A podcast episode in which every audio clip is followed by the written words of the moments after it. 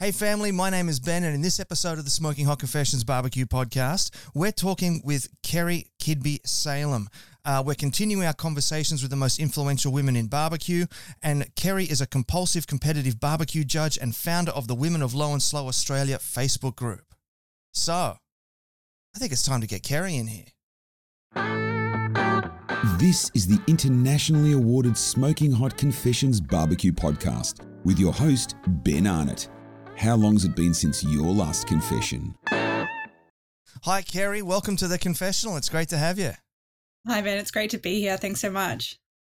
I just want to say thank you for taking a bit of time to sort of look at your surroundings and sort of set up your cameras nicely and everything because it looks fantastic. It's coming through crystal clear. The audio's great. I love it. No worries at all. so uh, I, I always kick the show off with the same uh, s- same first three questions. What was the last thing that you barbecued?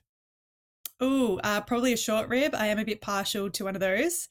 Um, I'm just exploring a new range of wine that's been made to have with barbecue. So I'm kind of going through all of their recommended pairings at the moment, which is delicious.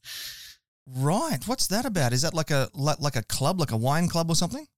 Uh, no, down at Meatstock, the Butcher's Cellar released their new range of wines, um, and there's a Malbec, a Cab Sav, and a Shiraz. Uh, and coming from a wine background, I thought, well, don't need any more excuse, so let's get amongst it. Nice. I like that. And so, what what does pair nicely with a with a beef rib then? um, I love the Shiraz with the beef rib. It's got a nice structure to it, but um, the way that they've blended their wines, it's got a nice juice to it as well. And you always want a bit of acidity when you're eating kind of more fattier cuts. Oh, excellent. Now let's let's uh, sort of t- t- talk about how you like to do those beef ribs. Give us a bit of a rundown there. Um, I'm rotating through a whole bunch of different rubs at the moment. Um, we have so many cool places to pick up new stuff near us. So um, I won't I won't name any names because I didn't super love the one that I I used last night. But um, yeah, just uh, give it a bit of time with the rub to settle in, um, and then you know nice and nice and slow and get that bark going on so that there's a bit of flavor to match with uh, everything else in the in the meal and the wine. Excellent. Yeah. And do you do that in a Weber or a pellet grill? I How do you like to? ProQ Elite. I got it for my 30th, um, and that was kind of at the start of my barbecue journey, or probably about a year in. And I live in an apartment, so I, I don't have heaps of room for it, uh, and it takes a lot of very careful uh, drip feeding to make sure that I don't smoke out the place. Yeah, I was just going to ask about that. Do you have to sort of bribe the neighbors not to make uh, not to make complaints by uh, gi- giving them some barbecue? How do you get around that? Well, I thought that that would be a good strategy, but so far no one has knocked on the door, and I'm wondering if they might be uh, secret vegetarians or something. But I've had no issues. Oh, It's more the okay, right. ones I'm worried about. Yeah, fair enough. I can uh, certainly understand that. Now you're based Yeah. in in Brisbane, right? That's right. Yeah. Okay, because I know in Sydney that they've actually banned barbecues on balconies down in Sydney. So I uh, Yeah, and I don't know how that would fly in Brisbane because there's so much beautiful barbecue weather up here that um, you know, I'm sure there'd be a riot. From where I sit in my office here, I can see that my next door neighbor has got an offset on their balcony, so I think they're a little bit ballsier than I am. Um, but obviously, someone's going to complain about them before they complain about my very modest ProQ. Man, that's that that is like mad props to whoever's got an offset Yeah. on a balcony of an apartment. That's that's commitment. Yeah, and we're in New Farm, so it's like pretty close to the city as well. So we've got a lot of high rises around here, and you know, I just think, well, good for them. Yeah, well, and and New Farm's more of a progressive sort of uh, modern area, so you have probably got a lot of hipsters that are right into low and slow barbecue at the moment. Oh, heaps. And we've got some really amazing butchers around the area too. So, you know, and maybe everyone's just cool with it. I'd say so. I, I dare say so. Now, we just recently caught up at uh, at Meatstock in Toowoomba. How, how did you enjoy the weekend? uh, I've never been to Toowoomba and I moved to Queensland about eight years ago. And I was really interested in getting out there and seeing what country Queensland is like. Uh, and it definitely didn't disappoint. Um, they're the loveliest people and the air is super fresh out there. And it really had the great kind of country music, authentic traditional barbecue vibe. Um, you know, Meatstock's a really well run festival, and I was stoked to be part of the crew there. Um, and yeah, it was just, it ta- does take a lot out of you because it's a few, three days of judging and lots of great country music to enjoy as well. So long days. And when I got home, I was keen to, you know, have a lie down. That's for sure. yeah. But it was such an awesome time. Yeah, I, I, think I slept for about ten or twelve hours straight when I got home mm. on uh, on on Saturday night. So I can certainly understand what you're saying there. Now, you also did Meatstock Melbourne just the weekend before, didn't you? Uh, yeah, a couple weekends before that, but um, yeah, Meatstock Melbourne was probably double the size in terms of patrons, um, and it's actually my hometown, so it was great to go home and see the hometown crowd and catch up with some mates there. But it was yeah, again another huge weekend, so yeah, really good times. Great to be back finally doing events uh, after the break we've had. Yeah, how did you find the the difference between Meatstock Melbourne and Meatstock Toowoomba? Because I know that Jay was looking for a for a different feel it definitely was a different feel. I think Toowoomba was a lot more uh, relaxed and um, a lot more green space because it was at the Toowoomba Showgrounds, whereas the Flemington Showgrounds is a little bit more urban. Um, you've got you know a lot more of your agricultural buildings and things there. Uh, lots more hipsters. Um, we had a lot of great entrants for the uh, beard, mow, and mullet competitions. Um, yeah, but it was definitely you know you get your hot rods. Um, you get your, you know, inner city barbecue fans and craft beer and all that sort of stuff. So it is a little bit of a different vibe, um, but you know, both super fun. I think Toowoomba is probably a little bit more um, like you go up there for the weekend, whereas Meatstock Melbourne, you know, you make a day of it. Yeah, yeah. Now I, I didn't get down to Meatstock Melbourne this year, but you, you mentioned the, the beard and mustache wars. In mm. Toowoomba, mm. they also included the the hairy chest and the dad bod the awards. Dad did, did, yeah, did they, they do that in down Melbourne in Melbourne? Well. Oh, they did. Okay. Yeah. It's a bit of fun. It's a bit of fun, and it's um, you know, I helped out uh, recruiting people for the Melbourne event and it was actually kind of nice to walk around um, with Rian from um, Barbecue and Brews and kind of call out people who look like they've got a rockin' mullet or a rockin' mustache or something like that. But when it comes to the dad bods and the hairy chests, you have to be a little bit discreet, right? So if you got approached by someone that said, "Hey, you've got a kid there, you're obviously a dad," you know, how do you feel about getting up on stage and rocking out your dad bod, people can take it either way.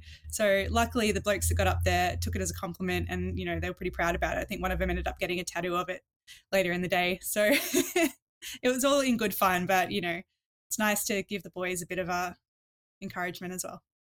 yeah, well, I was going to say that uh, that lads have been walking up to ladies and inviting them onto the stages for, for quite some time now. So it's yeah. it's interesting to see it sort of spin back the other way. Yeah, isn't it? And um, it was just yeah, it was a lot of fun, and I think the I've never heard so many cheers for the for anyone really than the five year old kid who won the mullet competition in Toowoomba. I think his name yeah. was Vince, and it was the cutest thing I've ever seen in my life. yeah, and then he clammed up on stage, and they couldn't get a word out of him. I think that was yeah. the was that the kid? Yeah, yeah, yeah. yeah that, if I was that, five, that's probably the same. yeah, yeah.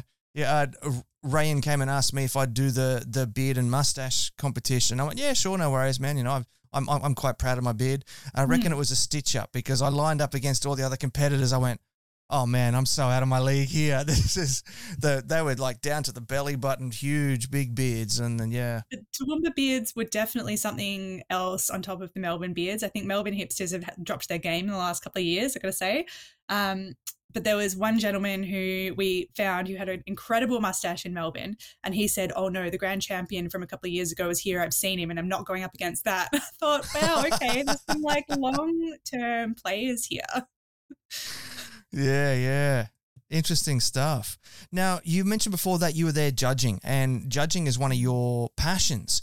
And you're actually yeah. um, a registered ABA judge, KCBS judge, and an SCA judge. So, I mean, there's yeah. so many questions in in here. Let's let's just kick it off with with Meatstock uh, judging questions because I'm assuming you were judging in in Melbourne as well. Yeah, um, that's right. I judged ABA in Melbourne and then um, SCA and ABA in Toowoomba. Oh, okay, cool, cool. So, did you see many differences in what was coming across the tables in terms of the the ABA between Melbourne and Toowoomba? Were there different regional flavor profiles coming through?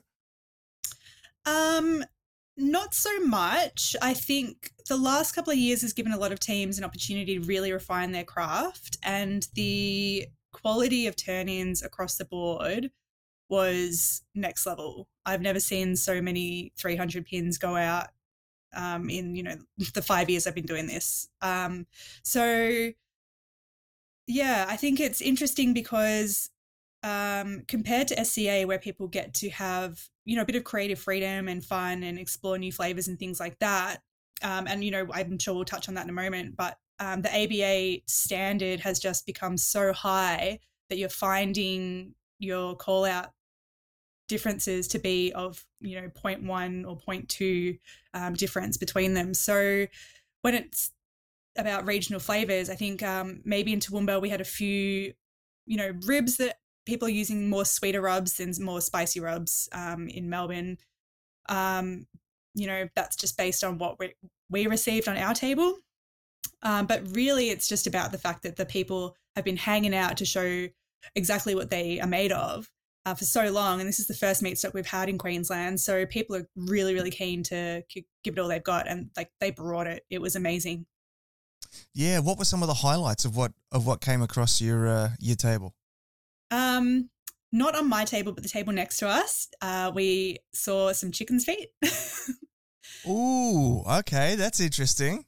Yeah, and I thought go? that was a really bold move. Um, but I know that there was a team who decided to have a bit of fun with it. Now, I don't know if anyone has gotten amongst the chicken's feet at Yumcha, but the uh, collagen and skin in the chicken's feet take on really incredible flavors. They just, it's like a sponge for marinades and rubs.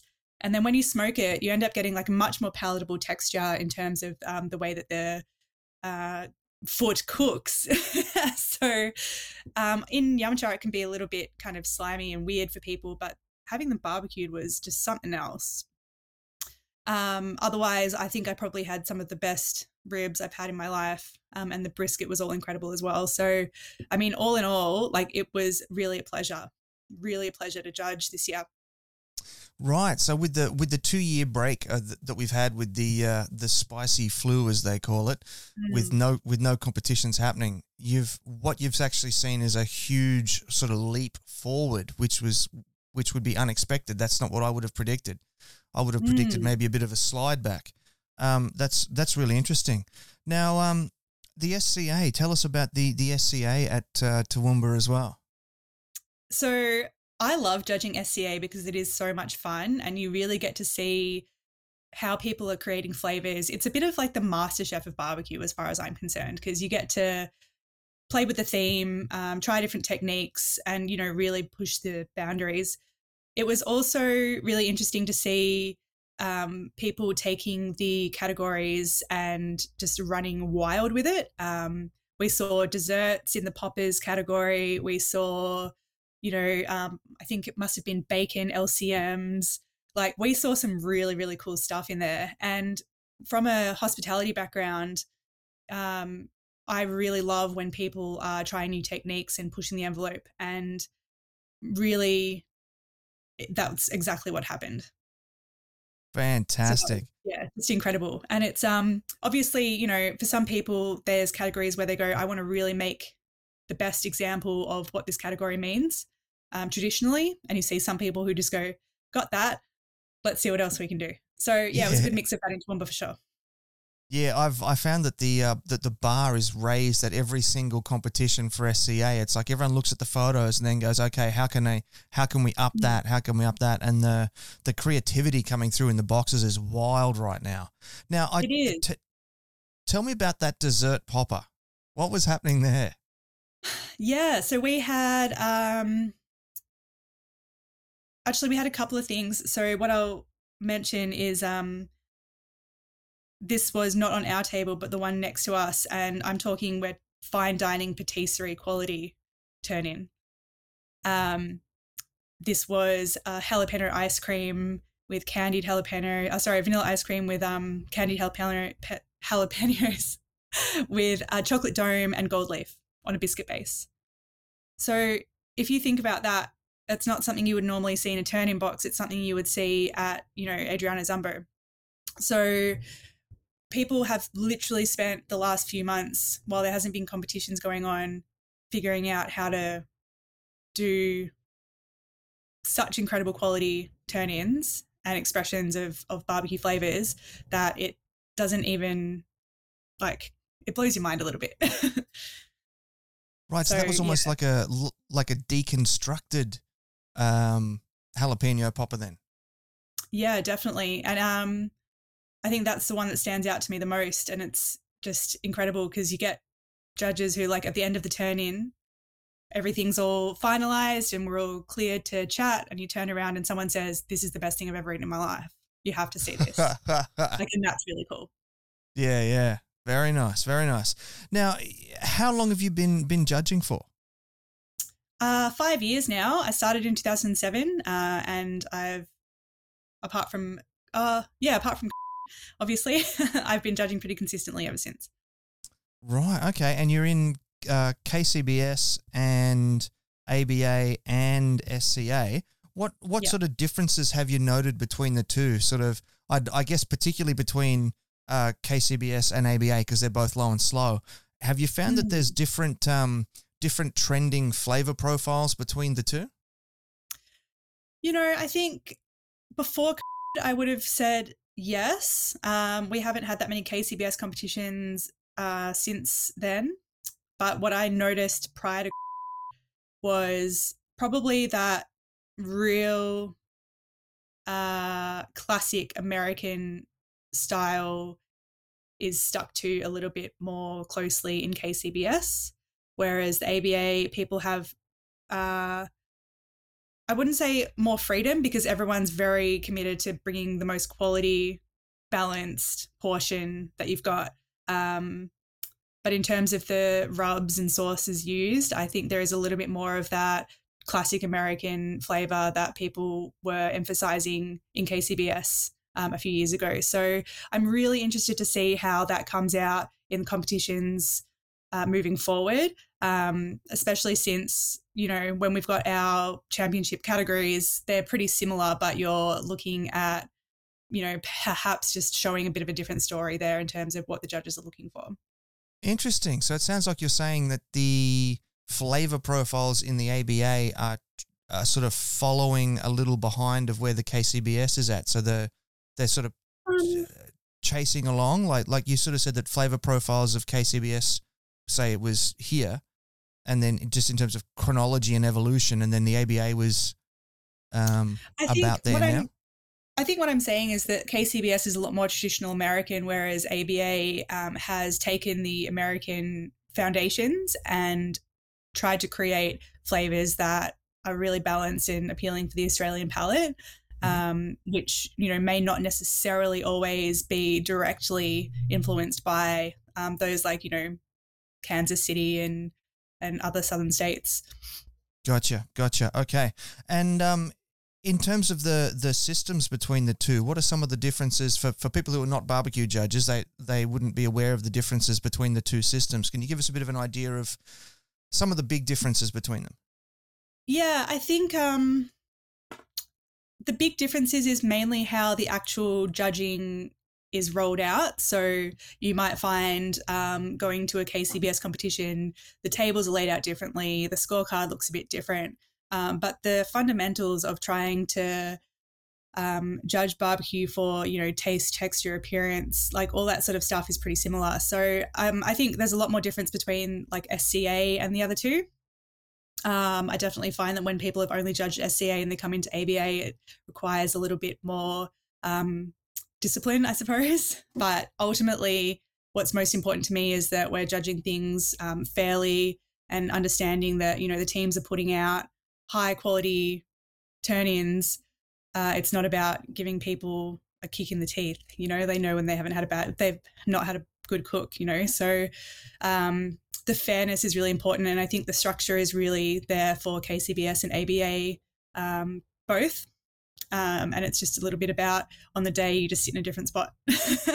yeah, fair enough. Now, over over the last five years since 2017, you've judged what probably 20, 30, 40 competitions, would you say? Uh, I actually can't remember, but we're definitely well above 20.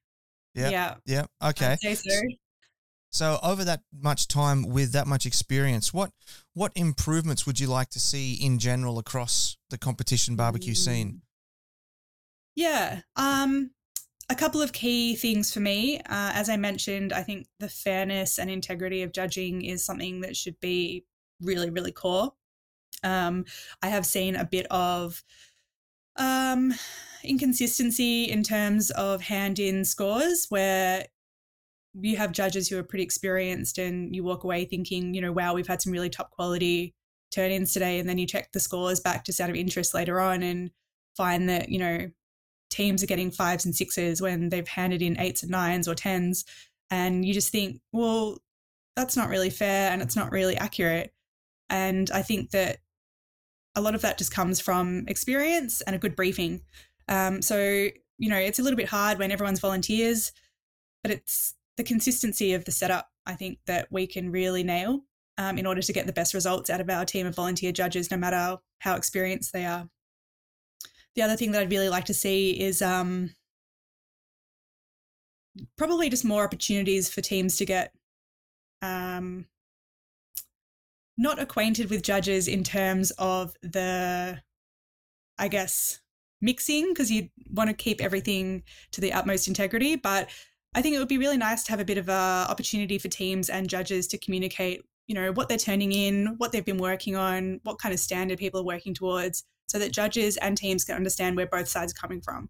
Um, I think sometimes there's a bit of seg- segregation there, and unless you've had the opportunity to cook and judge, um, you don't kind of get to see both sides of the coin. That's a good point. That's a good point. Have you actually competed yourself? I have not, and I talked about it with a friend before um, and really wanted to get involved.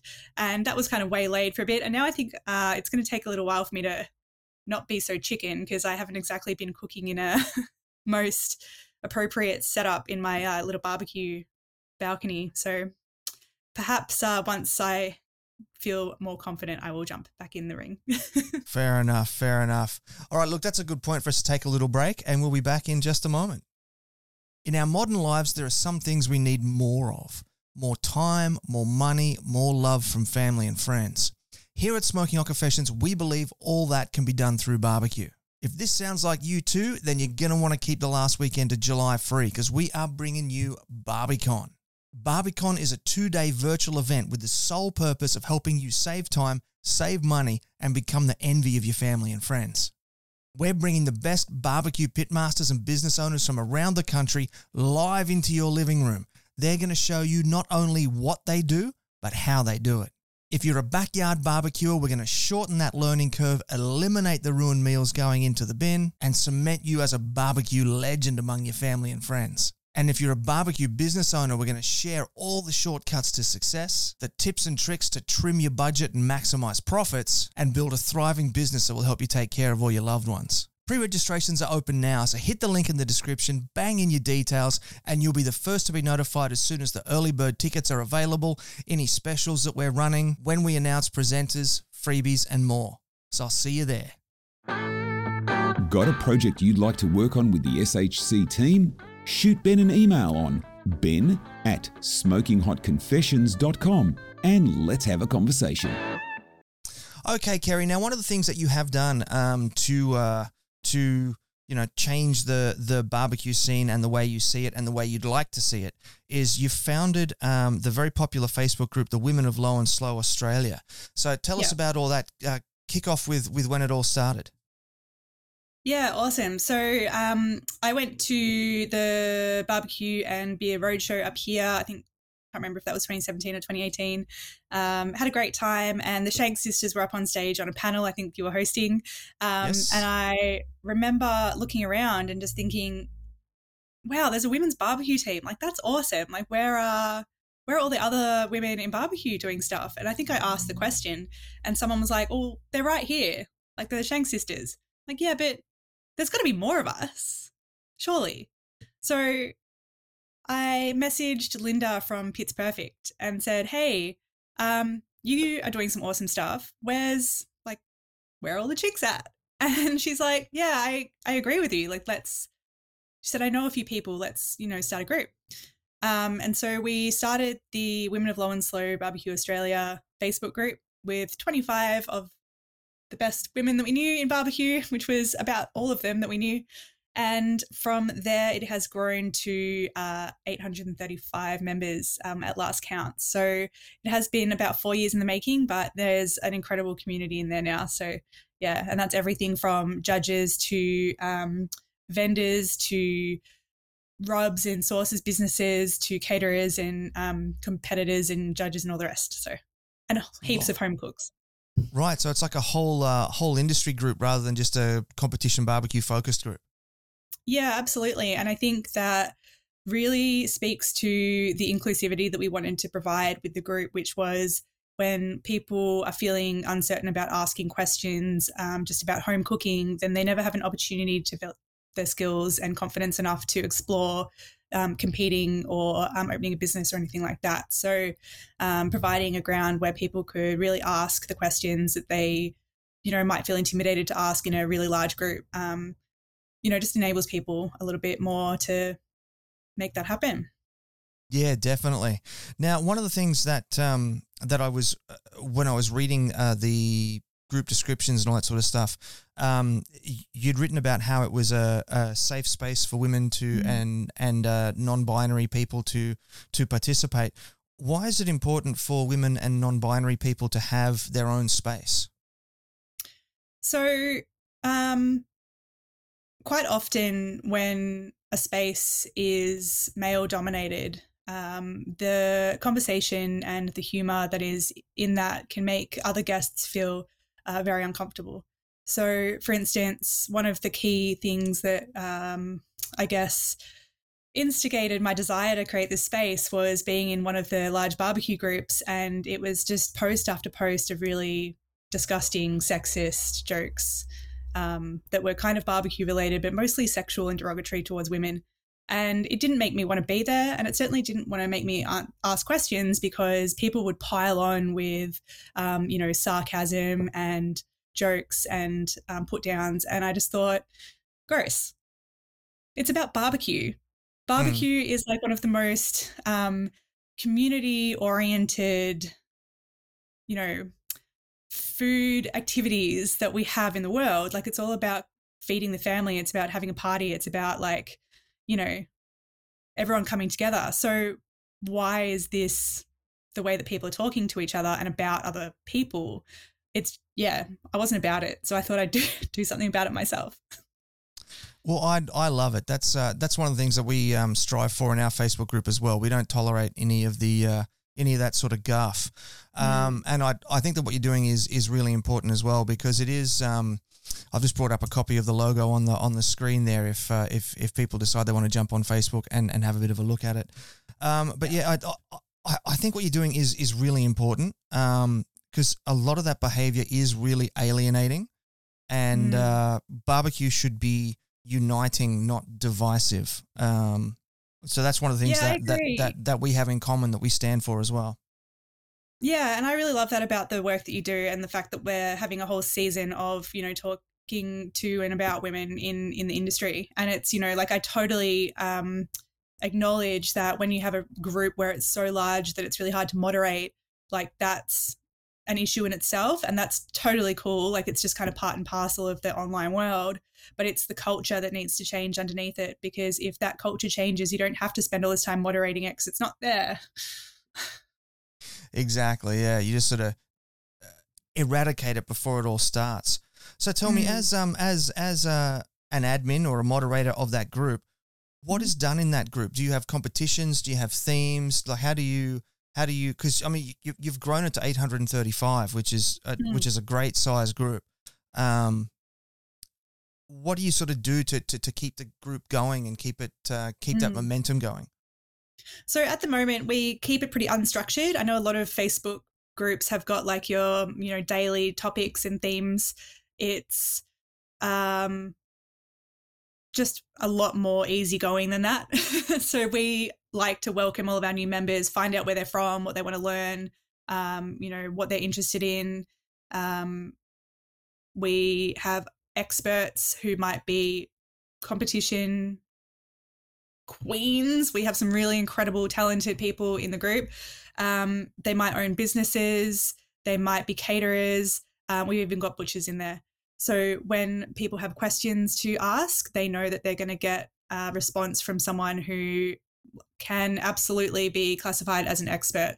Um, I'm going to be running expert sessions now that people have got their year down pat um, so that we can actually have, you know, um, I know we've got Cassie from Smoke on the Water, who uh, is just a huge encyclopedia of barbecue knowledge and runs workshops. So um, people like that are a great resource, and uh, having them available for people to ask questions during in group sessions is really valuable.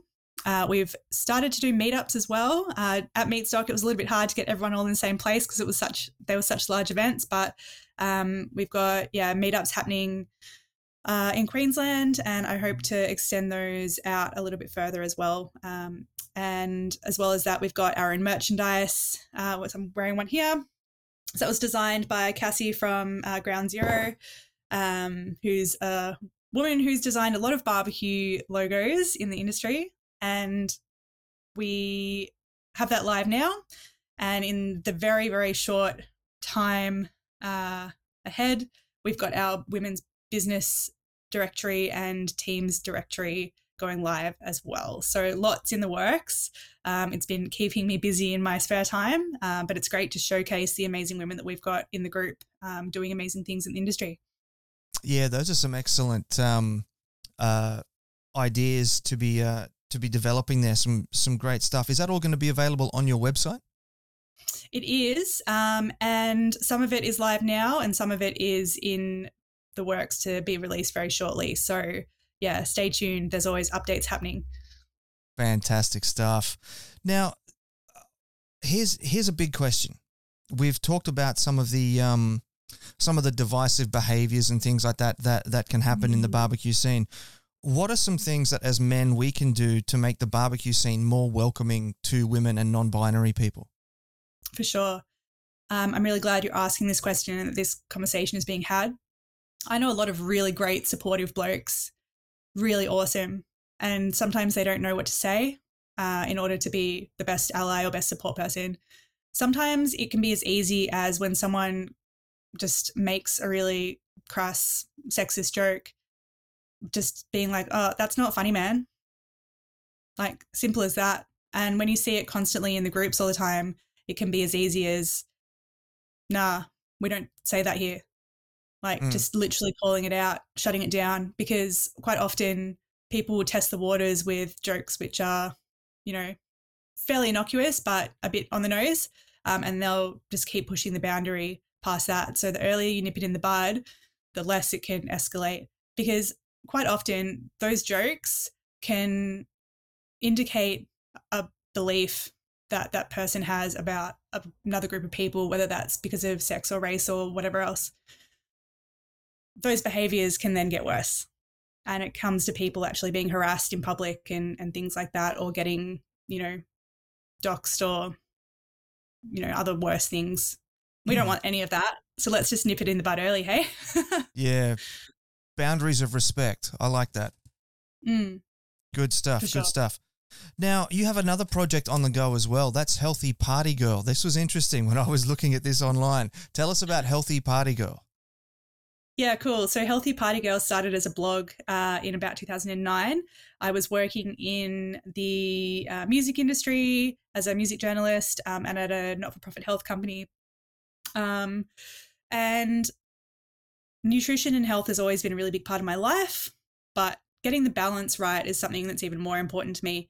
I think there's really extremist views of like, you know, raw foods and green juices and marathons and yoga and all that stuff. And it's just a bit much. Um, so it's, you know, I don't believe in extremes one way or another. I think that life is a bit of a balance. Um, so you've got my logo there. It's me in activewear in a martini glass. Um, in a bit of a nod to Sailor Jerry, of course, the uh, work of work of uh, you know the great tattoo artist and stuff. So yeah, from that, I actually trained as a health coach and then later became a registered nutritionist. So, my work with my clients is around finding the balance for them, uh, healing and preventing burnout, and you know, finding a way that they can, you know, have their cue and eat it too. Yeah, nice, nice. And so, what's the what's the sort of crossover there? Is it is it sort of naturally helping people find the balance between the often overindulgent barbecue lifestyle and actually being able to survive the overindulgent uh, barbecue lifestyle. Is that sort of where you're where you're aiming there? Yeah, it's a bit of both. So I have clients who tend to be really, you know, high achievers or overachievers, and they're balancing maybe a full time job with side projects um, that may or may not include, you know, being on a competition team or something like that. It's pretty intense work, you know. Um, people who are giving up their weekends and their rest time for the pursuit of their passions, essentially. Um, and of course, when we don't rest, uh, we end up taking ourselves closer and closer to burnout. And when we're burned out, we're useless to ourselves and everyone in our lives. Um, and we're not going to be happy and we're going to get health problems and all this stuff. And you can't enjoy your life when you know you're feeling that rubbish. So my work is mainly preventative, uh, but I am a clinical nutritionist. So when people are really in that state of burnout, I am able to prescribe supplements and really get them out of that chronic state so that they can then go back to, you know, slowly chipping away at the good habits and um, lifestyle changes that mean that they can kind of get to do it all. Great stuff. Now, when I was reading the, the, the bio there, I saw that you had actually already created a cookbook in the past. Mm-hmm. Are we mm-hmm. going to see like a like a healthy barbecue cookbook coming out anytime soon? Yes, um, I am putting the finishing touches on Have Your Cue and Eat It Too, uh, which is an ebook. Uh, so making it nice and easy for people. And so in that guide, um, there's a note on what is actually a regular portion because I find that, that gets a little bit uh, lost sometimes. Um, ways that you can balance out you know the days when you are enjoying some delicious well cooked meat products um, with you know um, more physical activity uh, making sure you're getting plenty of fiber through your greens and all of that and making sure they're not boring because there's nothing that i hate worse than yeah boring everyday coles coleslaw um, for instance, you know, I made a salad last night that my partner was like, "This is probably the best salad I've ever had in my life," and I thought, "Well, that's good because it's in the book." ah. um, and you know it's just like making vegetables not boring you can chuck you know a wedge of cos on the grill for a minute and you know grate some parmesan over it and make it something delicious rather than it being boring and still getting the nutrients and fiber that your body needs to probably balance out some of the you know some of the good stuff so mm. um plenty of things like that and some nutritional nudges in the butt on the way yeah, yeah. It's funny how um how our we sort of lose control of our diets, lose focus on our diets, mm. and it, it, it very quickly kind of spirals. Um, we were uh, visiting some some family, and uh, we'd been eating just uh, horribly, horribly. Like was a mm. it, it, it was a holiday. We are indulging in everything, and we ended up saying to them, "Look, can we just go to Aldi and just get some steaks and some things, and like we'll we'll put on a meal for you. And they said, yeah, sure, no worries. So we just did a just some grilled steaks and a garden salad, basic garden salad, mm-hmm. lettuce, tomato, carrot, a little bit of French dressing on top of the mm. French uh, vinaigrette dressing, not the creamy dressing. And uh, the the the fan members were saying, "Oh my god, this is amazing! What's in this?" And we're like, "Uh, nutrients, minerals, vitamins." Exactly, and you know what? That's it. It's about making making that stuff delicious. And quite often it's just that people don't realize that you can make it good or that it doesn't have to be like your plain salad or sometimes people just haven't experienced stuff like that before. And you know, you mentioned about being on holiday and um, having a lot of indulgent foods. A lot of people beat themselves up about that. Like you go, oh, I've been in Toowoomba at Meatstock for three days eating meat. Like, oh, I'm, I feel, you know, all that stuff. Um, and it's just about actually, no, you had an awesome time. Enjoy the fact that you got to experience that. And there was like, you know, gosh, so many good vendors there. You want to eat everything. And then after that, you go, okay, cool, that was awesome. And now I'm going to balance it out a little bit. I'm going to do a few more walks this week. Maybe I'll hit up the gym. Um, you know, maybe I'll chuck in an extra CrossFit session or whatever you want to do.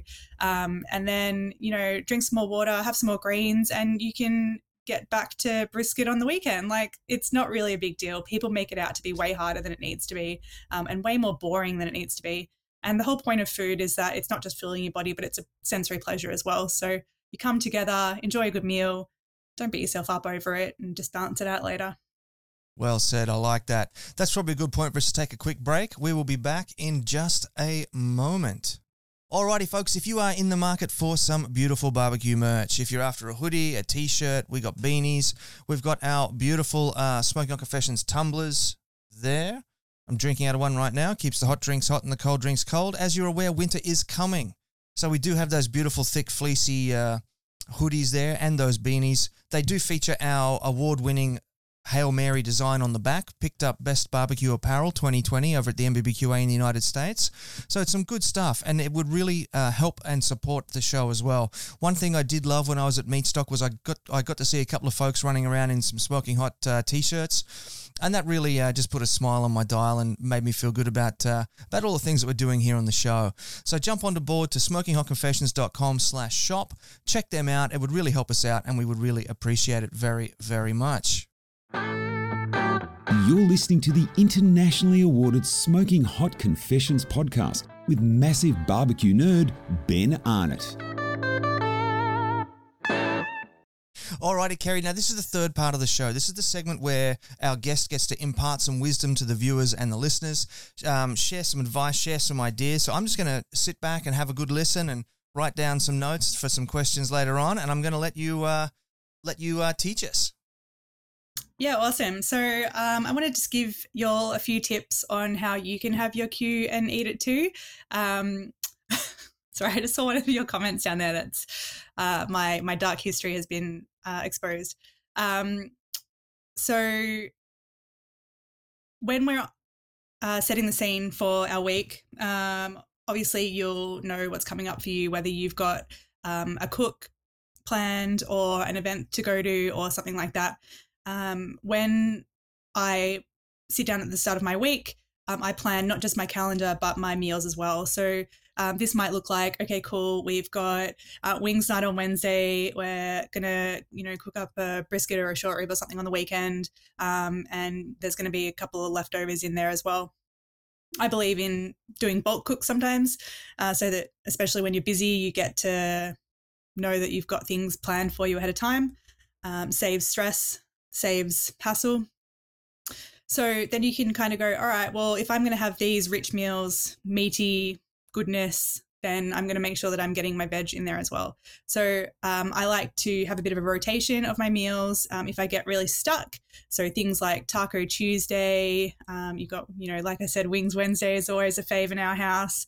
Um, we usually do something that um, takes a bit more time and effort on the weekends uh, when we've got more time there. Um, and then there's plenty of opportunity for um, having some fish or vegetarian based meals to balance things out during the week. Um, so you generally need to make sure that your portion sizes are probably around a palm size, and that doesn't sound like a lot. And so, generally in barbecue, we're probably erring on the side of a larger portion, uh, which makes it all the more important to make sure that we're, uh, you know, not overindulging um, every single meal of the day. There's a rule that I like to follow with my clients or a guideline because I don't really like rules, um, which is to have half my plate of veggies and the rest of it is my proteins and my carbs. Um, so carbs includes all of your rices, grains, um, cornbreads, beans, um, and any of your starchy veggies. So if you've got some fries or you know cold baked potatoes going on, then that's taking up a quarter of the plate. So, whilst that might sound like a bit of a different balance, um, it's just a guideline. Uh, if you can work towards something like that more often than not, then that's a great way to, you know, approach things. Um, and making sure that you get plenty of fiber. So I don't know about you, but I don't want to go down the route like Elvis.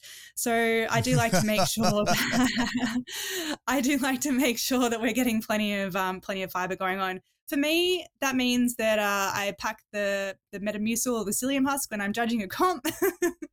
um, but it also means that you know um, if you've got a food truck like Blue Bonnets who's doing a rad slaw, then I'm getting a couple of serves of that in once the once turn-ins are over. Um, it's all about balance, really. If you're thinking, you know, you're smashing out a whole bunch of different cook preparations and um, competition prep and all that sort of stuff awesome. That's going to be a period of time where you're probably going to be eating a lot more meat and rich foods and enjoying that, and that's all good. Um, then you want to make sure that you're balancing that out with some time that's kind of not so intensely on the meat side of things. Um, don't be scared of your vegetarian options. Um, I think we saw a really good example of a vegetarian patty at the last Meatstock. Um, you know, what I really loved was that some teams actually went with that and said, okay, well, I'm going to make the best veggie burger possible for my veggie mates. Um, by having a couple of vegetarian meals, you actually do really, really reduce your risk of some of those really not so fun uh, health conditions. Um, so, you know, there is something to be said for getting some extra veggies in. Even just chuck a whole bunch of veggies on the grill while you're warming it up next time or, you know, while it's cooling down. Doesn't take long for them to cook and become super delicious and the last thing you want is boring veggies. So make it easy on yourself and uh, don't take it too seriously. Beautiful. Beautiful. I love that. So much goodness in there.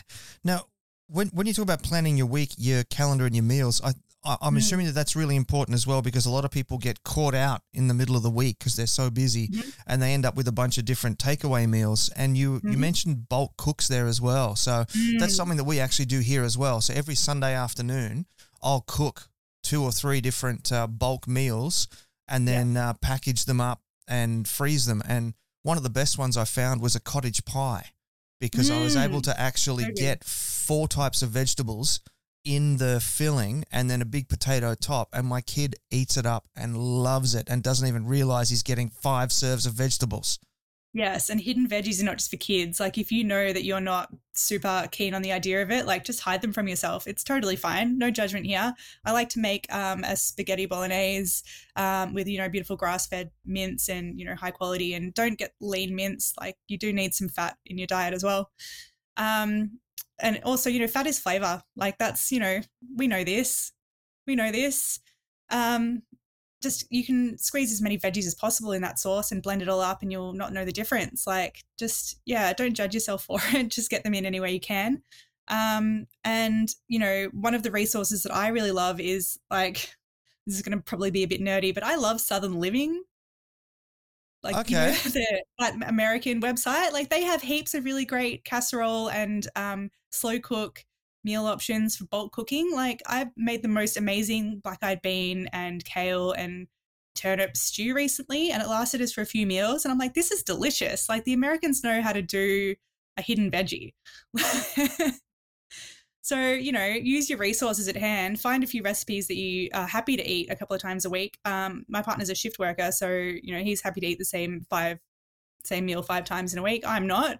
So, you know, you can have your leftover pulled pork mixed into your soup, or you can make tacos out of it, or like whatever, you know, just make it, like I said, make it easy for yourself and squeeze them in any way you can. And it's a little bit of planning ahead of time goes a long way. I have definitely been guilty of like, oh, you know what?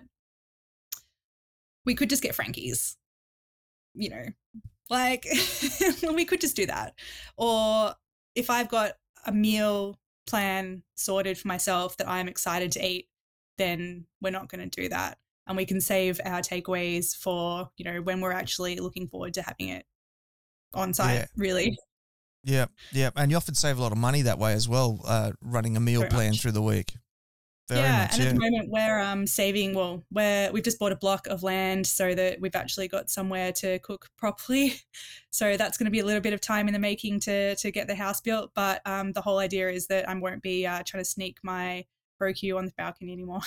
well, congratulations! That's really exciting news. Yeah, it's super cool. Thank you. Yeah, yeah. Now you were also mentioning uh, palm-sized portions there before, and uh, mm. I'd imagine mm. like at least three quarters of the audience here probably went, "Oh my god!" So, yeah. how do you um do you sort of work your way down to a palm-sized portion until the palm-sized portion feels regular? Because I'm a like I'm a I run on protein. Um, mm. I feel mm. rubbish if I eat carbs. Um, I need to eat like I, I have a protein shake for breakfast mm. and another one at, at, at, lunch, particularly if I'm at work, and uh, and then like cans of tuna for snacks during the day. Mm. How do you sort of um, do you need to work your way down to those palm sizes so that that feels like enough? Yeah, and that's a really good question. Um, I advocate not jumping into the deep end when it comes to stuff like this definitely easing in, making small, um, sustainable changes. So, for instance, um, you know, we had we had ribs recently, and um, for me, you know, I can see that it would be really easy to smash a whole rack. Like you just, it's delicious. You want to keep going. Um, you know, we've gotten to the point now where it's easy for us to go, okay, well, if we're going to share a rack, we're going to have some, you know, green beans on the side, um, you know, whatever, then we can share that. And it's, you know, really easy when you get like the tasting platters of barbecue to like look at it and go, yeah, I could eat that whole thing myself. But it's like, well, your brain actually switches off its flavor receptors after a couple of bites. So really, after a couple of bites, well, so what happens? Have you? There's the buffet effect, right? When you go to a buffet, you're more likely to overeat because the novelty of it. So yeah. if you've got a single meal, which is the same thing, and you are eating it mindfully, after a while, you'll be like, I'm actually bored of this. And so your stomach has decided, okay, cool, I've had enough food. Your brain has decided, I'm not interested in this anymore. And it signals your um, hunger receptors to kind of go, okay, well, we're probably done here. I could eat more, but I could also leave it. So if you have like your beautiful platter for one, um, you know, sometimes you can just look at it and go, okay, well, I've got several palm sized portions here. Which one's going to be my priority one and which ones do I just want to have a taste of? That's one way to do it you go, okay, well, my priority is the brisket today, then I'm going to make sure that I try everything else and have a good time. Um, and, you know, I want to make sure that I get plenty of that protein. So I'm the same as you. I run on protein. Um, I've got ADHD. I find that people who um, have ADHD quite often are much better on protein than carbs, anyways.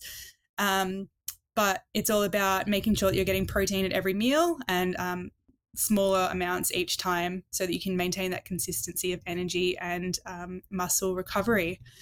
Uh, so yeah, it's not so much about like, okay, cool, I'm going to cut my steak in half and discard the rest. Nah, it's like just getting to know your body a little bit better and recognizing when your novelty um, receptor is firing and uh, when it's not, so that then you can go, okay, cool. Well, you know what? I've had enough of this one today. I'm going to put it aside to have for my leftovers tomorrow. Interesting stuff. Yeah. And just, okay, so just one last question there. I just wanted to check the numbers on things. You said uh, half the plate should be the palm size of meat, and the other half should be veggies and carbs. So that's a quarter carbs, quarter veggies. Is that right? Is that like Close. the, the, the good so you balance? Half so if you're working towards the ideal plate, and like I said, this is something you work towards, this is the ideal, anything kind of near enough is good enough as far as I'm concerned.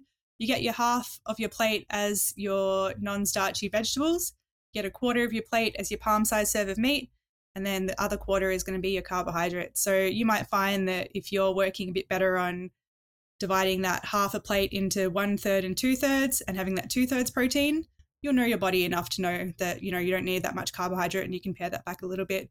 Um, and that's totally cool too. The whole idea is that if you get enough veggies in, it's going to mitigate all of the effect of the saturated fats and uh, you know, other things that we add to our glorious meats um, so that you can still be, you know, healthy and thriving and not worrying about chronic health conditions and have a long and lustrous time in barbecue. Beautiful. And it gives us more time to get all those call ups and get on stage and get those trophies. A hundred percent makes the walk a lot easier up there too. oh yeah, nice, nice. All right, that's probably a good point for us to uh, to start to wrap up the episode. So I'm going to get you to give some shout outs and some praise and some thank yous to people that have helped mm. you out mm. along the way and tell everybody where they can follow you on the internet. Yeah, awesome. Uh, you can find me on Instagram at Healthy Party Girl. You can find the Women of Low and Slow Barbecue uh, Facebook and Instagram uh, just by searching that. Um, all of that will have our links to our website and merch and, and all the rest. And I'd love to see some new faces in the group from here as well. Um, shout outs. Well, obviously, Linda from Pits Perfect, who is the co founder of the Women in Low and Slow. She's amazing. Um, Beck from Rivertown Smoke, who has always been a huge supporter and, and friend. Um, uh, Chloe from Barbecue Asylum, who's an absolute legend in the group, always giving us super great um, advice. Um, Pam from the Q Club, uh, what a trailblazer. I adore that woman. Um, and I've got to say, the most supportive bloke who has been, um, you know, a great support from day one um, is Ollie from Ollie's Q. So uh, yeah, he's a great he's a great support as well. As much as he gives me shit about being an uh, ex vegan, so. uh, and also, I got to say, um, you know, yourself. Um, huge thanks to you for the support that you've um, given the group as well as Bree. Um, Bree's also been amazing. Um, and, um, you know, James Park as well. He's uh, spreading the word of women in low and slow when I'm uh, when I'm not aware. So thanks to all of those people who have uh, been amazing supports for us along the way. Yeah. Excellent stuff. Well, look, thank you very much for your time today. I know that Thursday is your busy day where you like to, Yeah. uh, to, to get in and get all the hard work done before the weekend. So I, I appreciate you taking time out of that important day to, to hang out here and talk barbecue and fitness with me. That's right. I think these uh, conversations are as important or more so than all my invoicing. Excellent. Excellent. Thank you very much. awesome. Thanks, Ben. And there you have it, family. That was, of course, Ceri Kidby Salem from oh, so many things from barbecue judging. I, it actually took me a little while to work out um, where I uh, to, to put the face with the name, and it turns out I've been seeing her on the circuit for several years, and it's funny that we just finally now put the two uh, put the face and the name together. Uh, judging at Meatstock, judging ABA, judging KCBS, judging SCA, the amazing Facebook group, the Women of Low and Slow Australia, which does a lot for uh, for equality and inclusiveness in the barbecue scene as well, and uh, providing uh, and holding space for for women and non-binary people as well. Um, we talked a lot about the uh, about how we blokes can do a lot to improve the scene as well. So get on that, establish those boundaries, and stand by your principles and make the scene better for everybody. That's that. That's my my, my part of that as well. Um, healthy party girl, check that out as well. There's a lot of uh, going to be a lot of healthy barbecue tips coming through there soon uh, to help keep us all nice and safe and healthy as well. So to wrap things up, just a quick reminder: Barbe Con is coming. Get that in your uh, short term, long term memory. Don't put it in the short term memory. Put it in the long term memory. Barbe Con. It's coming soon. We haven't got a date just yet, but we will be releasing that very soon. Keep an eye on the socials. Keep an eye on the smokinghotconfessions.com website. And if you are over there, head to the shop page over there. Support the show. Grab a t-shirt, hoodie, beanie. We've got ebooks there as well. We'd love your support. It'd really help us out, and we would love you forever. So that's it from me then. Until next time, take care of each other and keep on queuing.